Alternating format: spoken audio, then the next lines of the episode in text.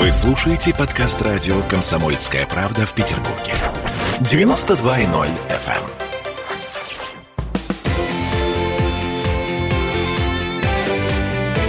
Картина недели. Мы вновь возвращаемся в эфир, и я напоминаю, что мы с Александром Сергеевичем Записоцким, ректором Санкт-Петербургского гуманитарного университета профсоюзов, подводим итоги уходящей недели. Итак, следующая э, четверть у нас о чем? О том, что... Э, опять о, о США. Ну вот, Александр Сергеевич, ну так складывается. Ну, события так складываются. Власти США заявили об отказе от силовых методов в продвижении демократии. Потому что это не приносит результатов. Вот так вот. То есть, вроде говорят, это хорошо, но правда, ну какие силовые методы? Как вообще силовыми методами можно насадить демократию, а? Палками в рай? Олечка, ну вот э, повестку определяете вы. Я не могу э, отказываться от обсуждения США, а тем более, поскольку вы это предлагаете в преддверии 8 марта, вы дама. Я что хотите с вами готов обсудить. Чудесно. Но вообще-то мы слишком много внимания уделяем вот этой стране, которая вот в процессе мирового развития, она откатывается на второй план, если не на третий план. Они еще, конечно, трепыхаются. Вот с ними есть новости, которые проходят как бы на периферии нашего мнения, э, нашего внимания, а на них стоило бы посмотреть всерьез. Вот сегодня появилось сообщение, что американцы ставят ракеты свои на островах, внимание, Восточно-Китайского моря и Южно-Китайского моря. Зачем они это делают? Они собираются четче обозначить свое военное присутствие как угрозу Китаю – вот смотрите, они нас пытались окружить своими ракетами, пытались, кое-где их поставили. В этой несчастной Румынии, э, в этой несчастной Польше, которые мечтают сгореть от российского ядерного удара, судя по всему, рассматривают вопросы о том, как бы в Скандинавии там что-то поставить. А теперь они уже Китаю пытаются угрожать.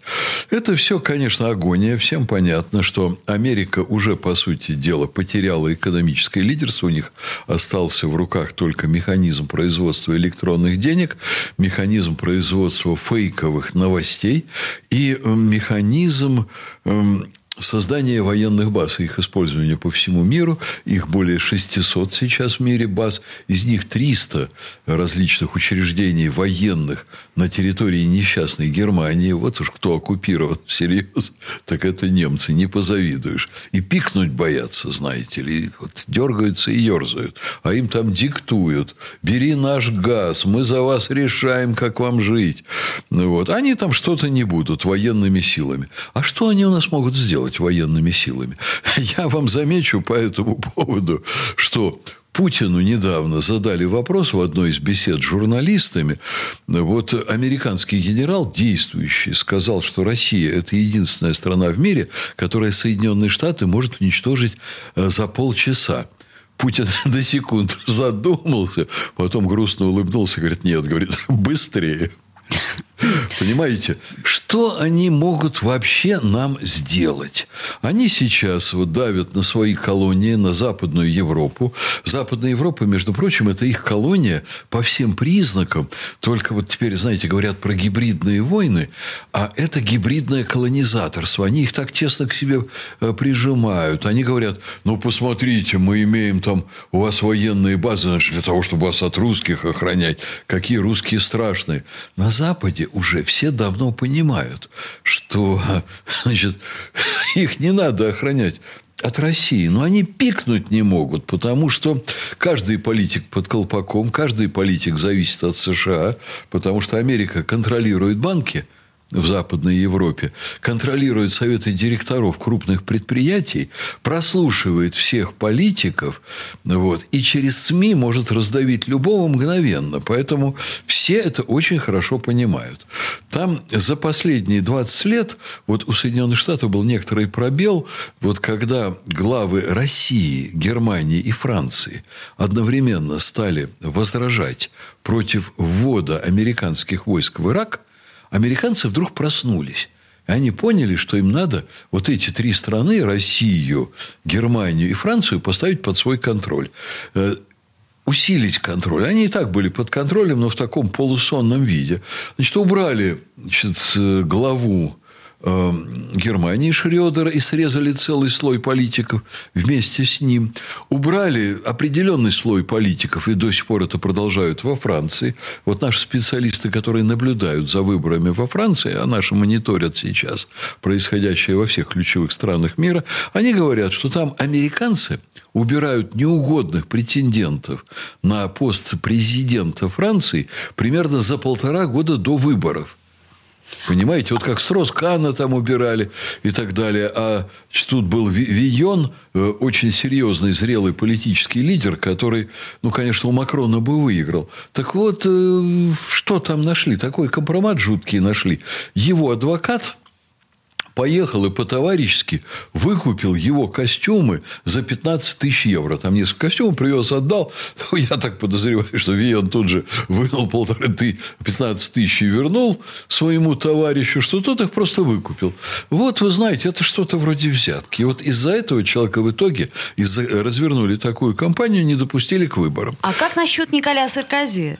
Я вот, к сожалению, резкий хочу сделать поворот. Вот правда интересная история, да? Саркози есть... вообще-то был их парень. А его американцы как раз допустили.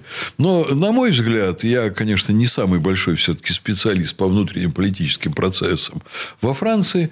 На мой взгляд, Саркози очень сильный политик, молодой сравнительно по возрасту, ну, с точки зрения вот, требований к этому посту. И есть внутри политические соображения, по которым, если ему дай волю, он может еще раз выиграть. Но подождите, год тюрьмы. Да, конечно. То есть как это? Это вообще нормально? Вы представляете а... себе такую ситуацию, например, в России? В России?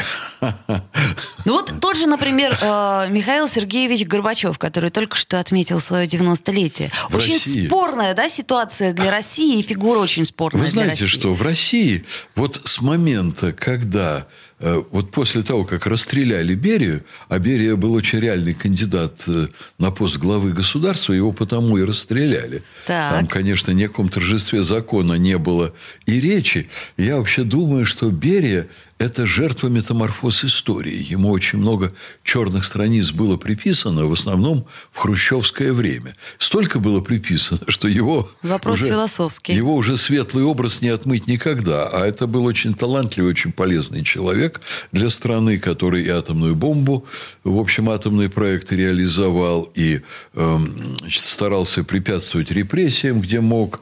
И, и очень сложные задачи государственные на него возлагались. Ему приписали там 200 из изнасилованных женщин.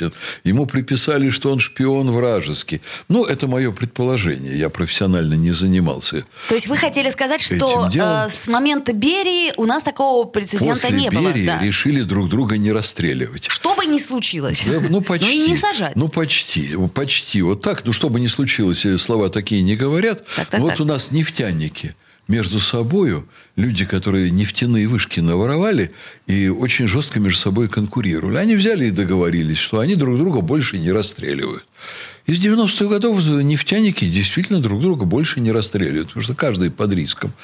Вот и у нас вот так. В Америке расстреливают президентов там за сто лет э, последних там четырех застрелили. Не, подожди, застрелили да. или в рамках закона это все-таки разные вещи? А Слушайте, тут... а у нас там что, Берия в рамках закона расстреляли того же самого? Слушайте, ну или если... царя э, убили Николая в рамках закона? Когда можно по закону убивали, когда невозможно было по закону тоже убивали убивали, потом договорились не убивать, по понятию. Все-таки я не очень поняла с Саркози ваше мнение. То есть, Саркози, вроде как вот Саркози, могли бы и не сажать, да? Понимаете, что если Там бы он история. не был перспективным политиком, так. его бы не трогали поскольку он перспективный политик, но не только Соединенные Штаты там фильтруют вот этот, простите, базар, так. а внутренние силы политические тоже имеют такие возможности.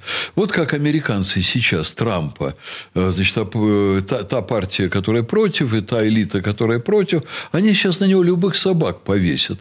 Вот он никаких призывов не делал штурмовать Капитолий. А это пытаются на него повесить. Он говорил, что прогуляйтесь до Капитолия. Ну, что такое прогуляйтесь, по сути? Что имелось в виду? Подойдите с вашими плакатами. Вот у вас плакаты.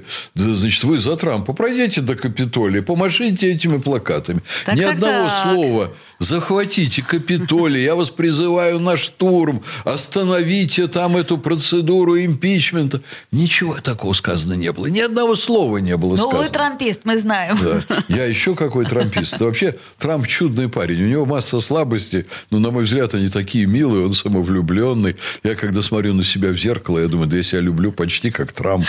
Вот.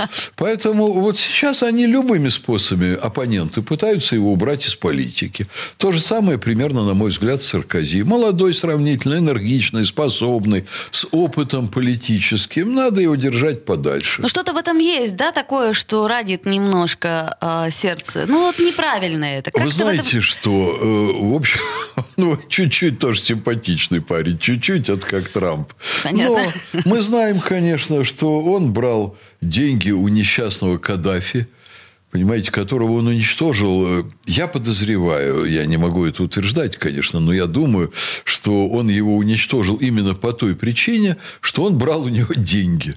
Mm. А, а потом, что он там послал французский спецназ, спецназ, они под прикрытием авиации НАТО захватили Каддафи, передали его тут же враждебному племени мятежникам, а те его зверски разорвали, убили и все.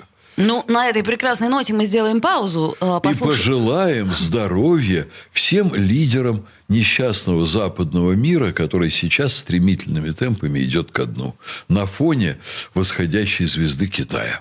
Реклама. Картина недели.